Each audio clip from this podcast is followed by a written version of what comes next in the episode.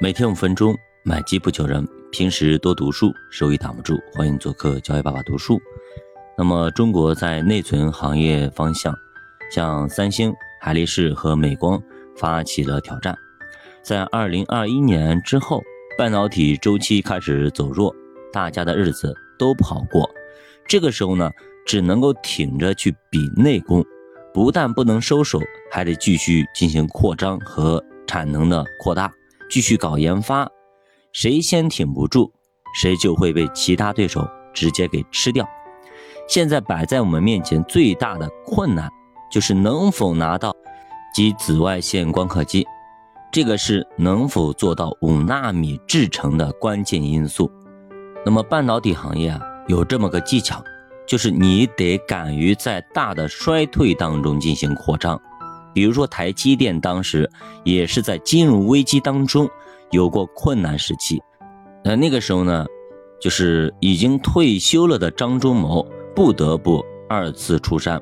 他大笔一挥，把2010年资本开支扩大一倍，达到了59亿美元。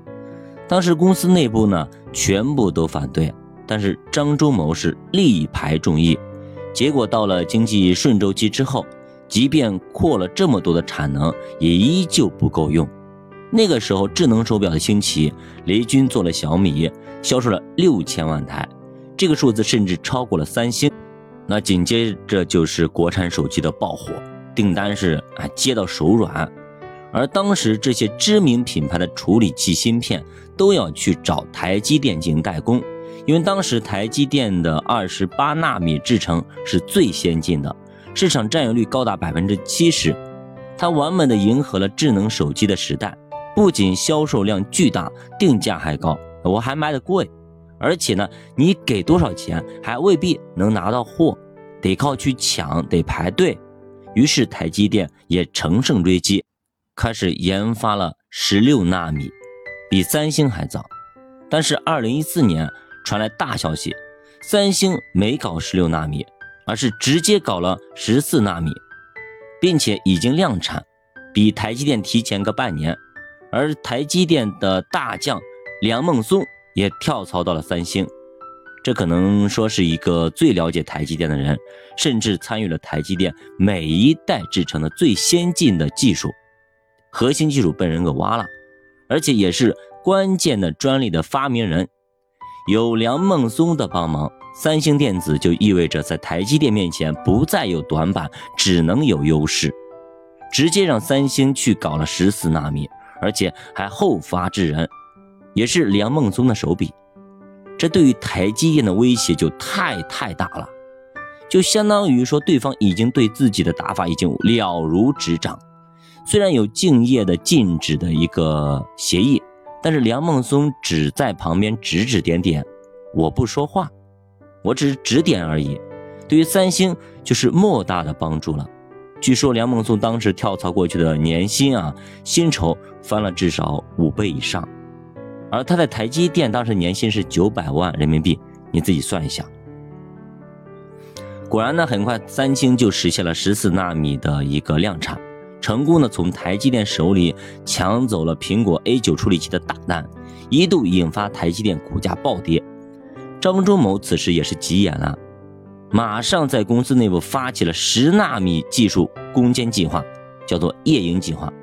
动用了四百位研发人员，二十四小时三班倒抢时间，就是死磕三星。就这样，很快又夺回了苹果 A 十处理器的订单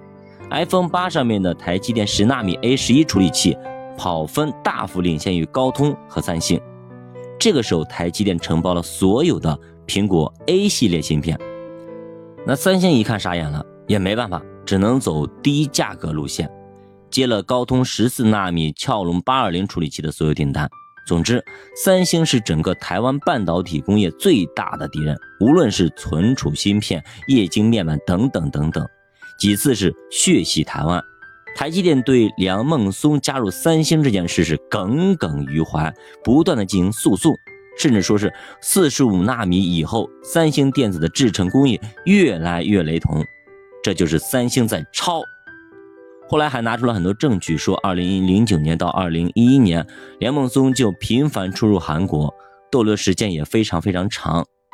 这很可能是在给三星提供技术服务。那么，二零一五年八月，台湾法院判台积电胜诉，禁止梁孟松在二零一五年十二月底之前替三星服务。所以说，叫什么千防万防，家贼难防，确实是这样子啊。等于说你的骨干、你的核心技术被别人给挖走了，那直接就对你来说是釜底抽薪。得亏台积电技术人员过硬，不然的话，真的，